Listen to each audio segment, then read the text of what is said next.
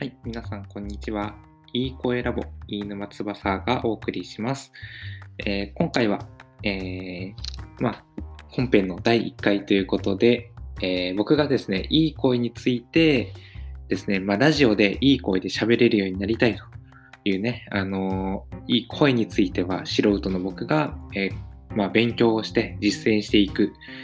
そして、えー、あなたにも良かったところを真似してもらいたいというような、えー、テーマで、えー、毎回お話をしていこうと思います。でですね、まあ、最初は、えーと、何からやろうかなと思ったんですけど、まあ、Amazon で、えいい声で検索して一番最初に出てきた本をまずね、ちょっと、え読んでみたいと思いました。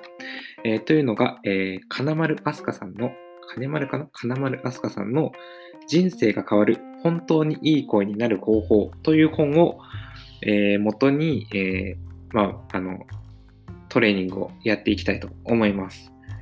えー、で、まあ最初はね、あの、この、この本でいういい声のこう仕組みとか、そもそもいい声ってどういう風にやったらなれるのかなっていうことを、えっ、ー、と、最初に書いてあったので、それをまとめておきたいなというふうに思います。はい。えー、まあ、まずね、あの、この本では、えー、自分本来の声っていうのを目指そうっていうふうに言っています。自分本来の声。うん。自分本来の声って何かっていうと、えー、説明するとですね、体の構造をありのままに使った自分にとっても相手にとっても心地よい声のことを自分本来の声と言います。うん。でね、えー、つまり体の構造をそのまま、ありのままに自然に使ってあげる。そうすると自然と心地いい声って出るんですよ。いい声が出るようになるっていうことらしいんですね。で、僕たちの多くっていうのは、えー、不自然な声の出し方をしてしまう。うん。そうなんです。不自然な声をの出し方をしてしまうんですね。で、そうすると、やっぱり不自然な声が出てしまうと。一方で、えー、自然な声の出し方をすると、そのまま自然な声が出るようになるわけですね。はい。例えばですね、まあ、僕も結構そうなんですけど、声が裏返っちゃうとか、こう、そのつもりなくてももごもごしてしまって、聞き取れないとか、まあ、あと僕は結構声が低い方かなと思うので、あのー、やっぱりね、声が通りづらいっていうこともあるわけですね。うん。で、こういうのって、あのー、声の出し方が不自然なんだと。で、声の出し方が不自然っていうのは、体の使い方が不自然だって言ってるんですね。うん。で、えっ、ー、と、その、こう、わかりやすいイメージとして、えー、金丸さんはですね、リコーダーを例に挙げています。ちょっと読み上げてみたいと思います。本をね。はい。えー、体を楽器に例えてみましょう。リコーダーの穴を塞がずに拭いても、きちんとした音は出ません。また、息のスピードが速すぎると音がひっくり返ることがあります。高い音を出すときにリコーダーを上げたり、低い音を出すときに下げたりもしませんよね。しかし、ほとんどの人がこのような不自然な状態で話したり歌ったりしているのです。はい。どうでしょうか？まあそういうことらしいんですね。うん。息のスピードとか、こう、息、声帯の使い方とかですね。それから、まあ高い音を出そうとして、こう不自然な体の使い方をしちゃう。まあ、カラオケとかであの皆さん高い音を出そうとするときに無理な、ね、ちょっと無茶をしちゃいますよね。で、ちょっと喉が、あ喉が枯れちゃったみたいな。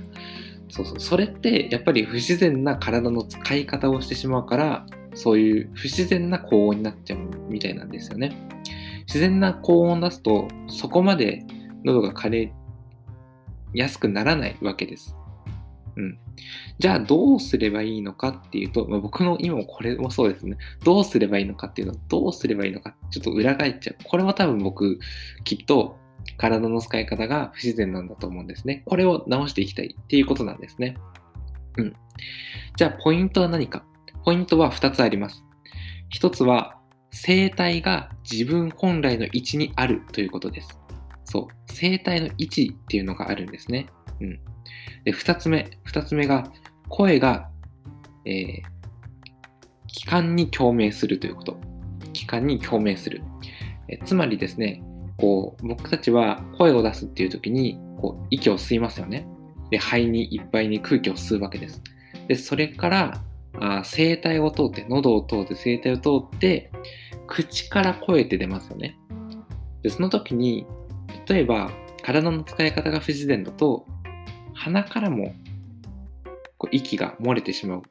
こういう発声をしてしまうと、なかなかいい声が出しづらいわけですね。なので、えー、声が気管に共鳴する。ちゃんと、えー、吸った息、吐く息、出す声が全部ちゃんと喉を通って口から出てくるようにするっていうことが大事ということなんですね。なので、えー、声帯の位置、そして共鳴っていうことが、えー、自分本来の声、いい声を手に入れるために大事だっていうことみたいですね。はい。というわけで、えー、今回はですね、自分本来の声、この本、えー、金丸飛鳥さんの、えー、人生が変わる、本当にいい声になる方法を通して目指すものが自分本来の声であるということ。そしてこの自分本来の声って何なのか。そしてそれを手に入れるポイント。これを簡単にお伝えしてきました。え次回はですね、じゃあその実際の進め方、それから事前に準備しておくべきものについて、トレーニングの際にね、事前に準備しておくべきものについてご紹介していきたいと思います。というわけで、えー、このチャンネルではこういう感じでですね、僕が、え、いい声、ラジオでいい声で喋れるようになるために、え、勉強してそれを実践していくっていう様子をシェアしていくチャンネルです。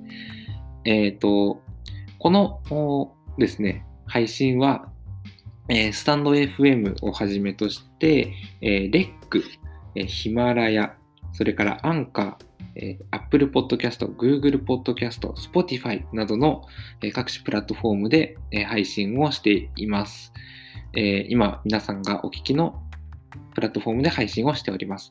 また、スタンド FM の方ではですね、ライブ配信で、え、読書会ですね、え、今僕がこのようにあの実践をしている本、のですね、え初見で読む、僕が勉強していくっていうフェーズを、えー、シェアしていますので、よかったらそちらも見てみてください、えー、よかったらフォローしていただいて、次回もぜひ聴いてください。それでは皆さん、良い一日を、また次回お会いしましょう。バイバイ。